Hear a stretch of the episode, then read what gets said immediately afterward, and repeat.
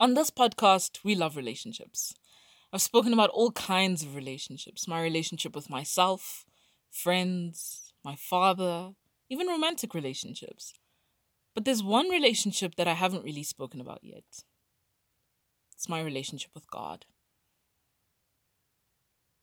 Sometimes I feel self conscious speaking about my relationship with God because I feel like people wouldn't understand, or because I feel like my experiences aren't shared. Sometimes I feel like my experiences aren't valid because I'm not, quote unquote, a matured Christian, or I haven't known God for long enough, or whatever other reason my mind may come up with. Leading up to this episode, I was scared of speaking about God because I'm not where I want to be. I've been in a bit of a spiritual dip lately, but that doesn't take away from the experiences that I've had of God and where I'd like to be with God someday. I've had to be reminded that, much like all the other relationships I have in my life, my relationship with God must be nurtured. I must feed into it, pour into it, pour into it time, patience, understanding. I need to listen. I need to speak. And in episode six, I'd like to travel back in time and unravel my journey with God and see where I am right now and maybe even picture where I want to be. So I'll start from the beginning. I grew up in church in the sense that both of my parents are Christian, and so I went to church pretty much every Sunday. When I was younger, I'd probably wear a little dress, some cute little shoes that my mom would pick out for me, and this badass little backpack I had it was pink and it had princess written on like the zip. It was fantastic. And I'd carry this little children's Bible full of Bible stories, and I'd take that to Sunday school, and that would be it. And as I grew older, I still went to church,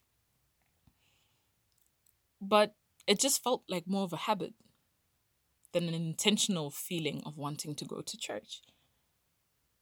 And as we grow older, we seek out wisdom, we seek out understanding, we seek out truth for ourselves. And I sought out truth and wisdom and understanding through God. In 2018, when I was in grade 10, I went through a bit of a depressive episode because I'd never felt that lonely ever before in my life. A lot of my friends left my immediate environment and I was left all by myself. So open and exposed. And I went through a lot of things that made me question my character, question my identity, and question my ability to be. And in December 2018, I went on youth camp for the first time at my sister's church. And it was a life changing experience. And the single verse that was the theme for the youth camp that year has pretty much fueled my Christian journey so far. Psalms 139, verse 5 David says of God, You have hedged me behind and before, and you've placed your hand upon me. If that doesn't sound like beautiful imagery to you, then I don't know what is. The idea of God being behind you, ahead of you, and hovering over you, protecting you from all sides. It was beautiful. And I remember coming back from youth camp, and my sister and I were in my aunt's car. She was in the driver's seat, I was in the passenger seat, and I had tears filled in my eyes. I thanked her for taking me to youth camp. And even though she didn't know it, that experience saved my life very literally. And so from there onwards, I started cultivating a relationship with God. Going to church became this refreshed and renewed experience, similar to the smell of the earth after it's rained. That's that's what it felt like. It felt so fresh and new. And I had a new mind for God. I had this blank canvas because I'd ripped apart all the ideas I'd had of God before. This idea that God is an angry God, this idea that God is an uncompassionate and unforgiving God who's looking to wipe out the earth in his wrath. And instead, I began to learn more of God's character for myself, not what I'd been told about God. I learned that God is a gracious God, He's compassionate, He's slow to anger, and He's filled with loving kindness. And so throughout 2019, I went to church a lot.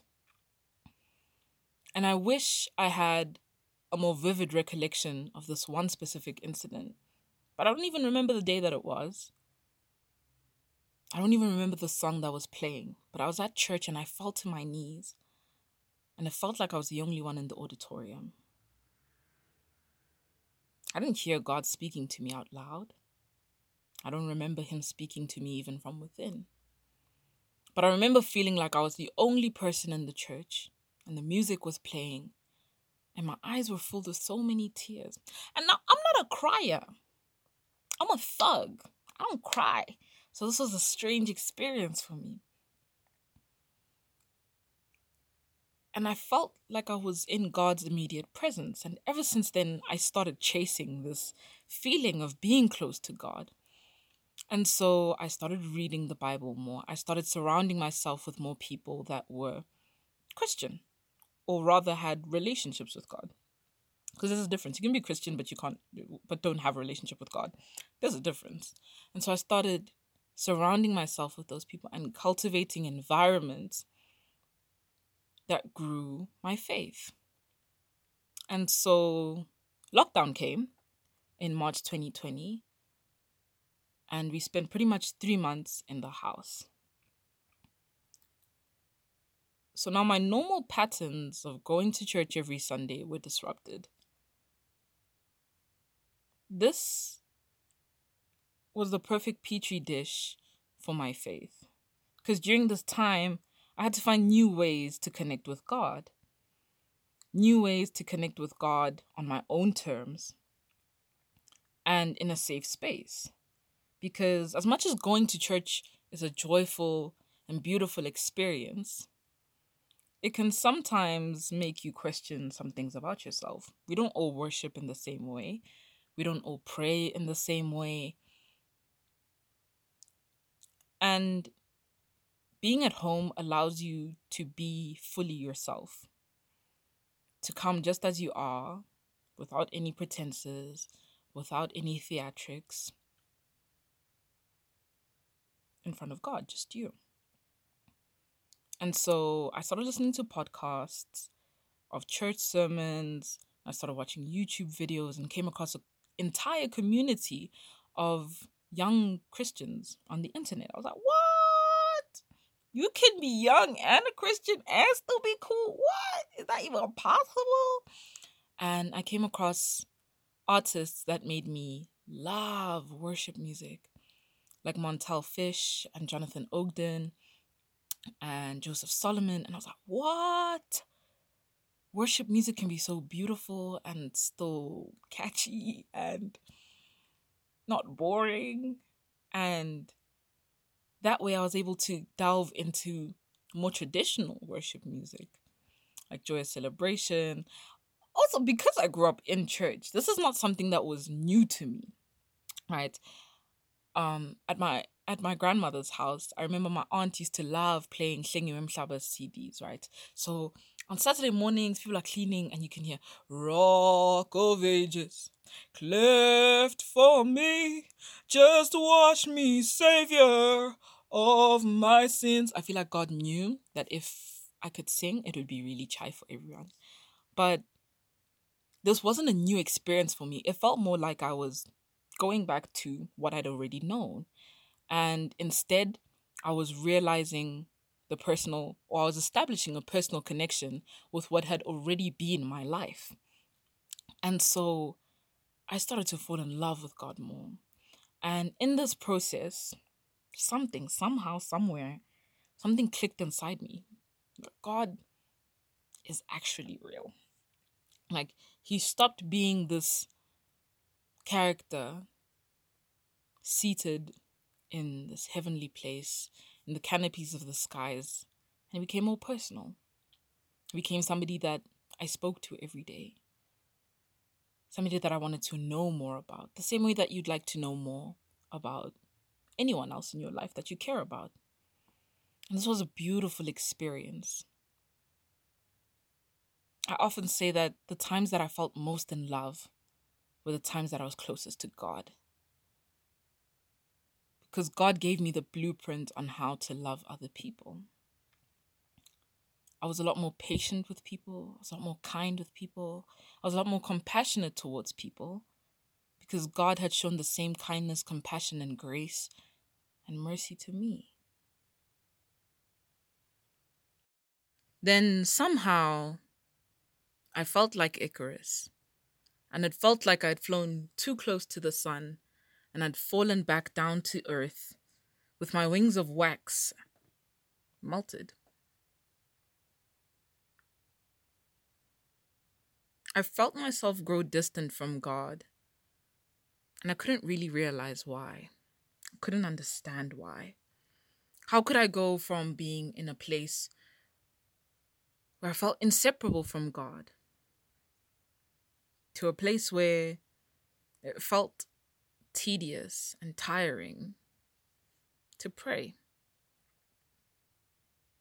Where it felt like the worship music wasn't speaking to me anymore where it felt like I was back to square one. My dad has a song that he really loves by Lynda Randle called The God on the Mountain. And in the song, she sings about how the God of the mountain is still God in the valley. The God in the good times is still God in the bad times. Or the God of the day is still God in the night. She says, Life is easy when you're up on the mountain. You've got peace of mind like you've never known. But talk comes so easy when life's at its best. And when you're down in the valley of trials and temptations, that's when your faith is really put to the test. I've thought about that song a lot lately because it feels like I'm back to square one, in the same place where I started.